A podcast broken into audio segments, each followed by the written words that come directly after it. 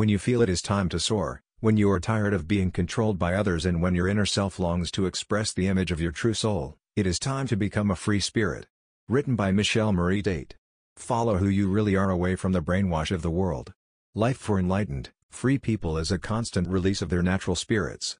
Everything else is dull or meaningless. A free spirit lives by his or her spirit.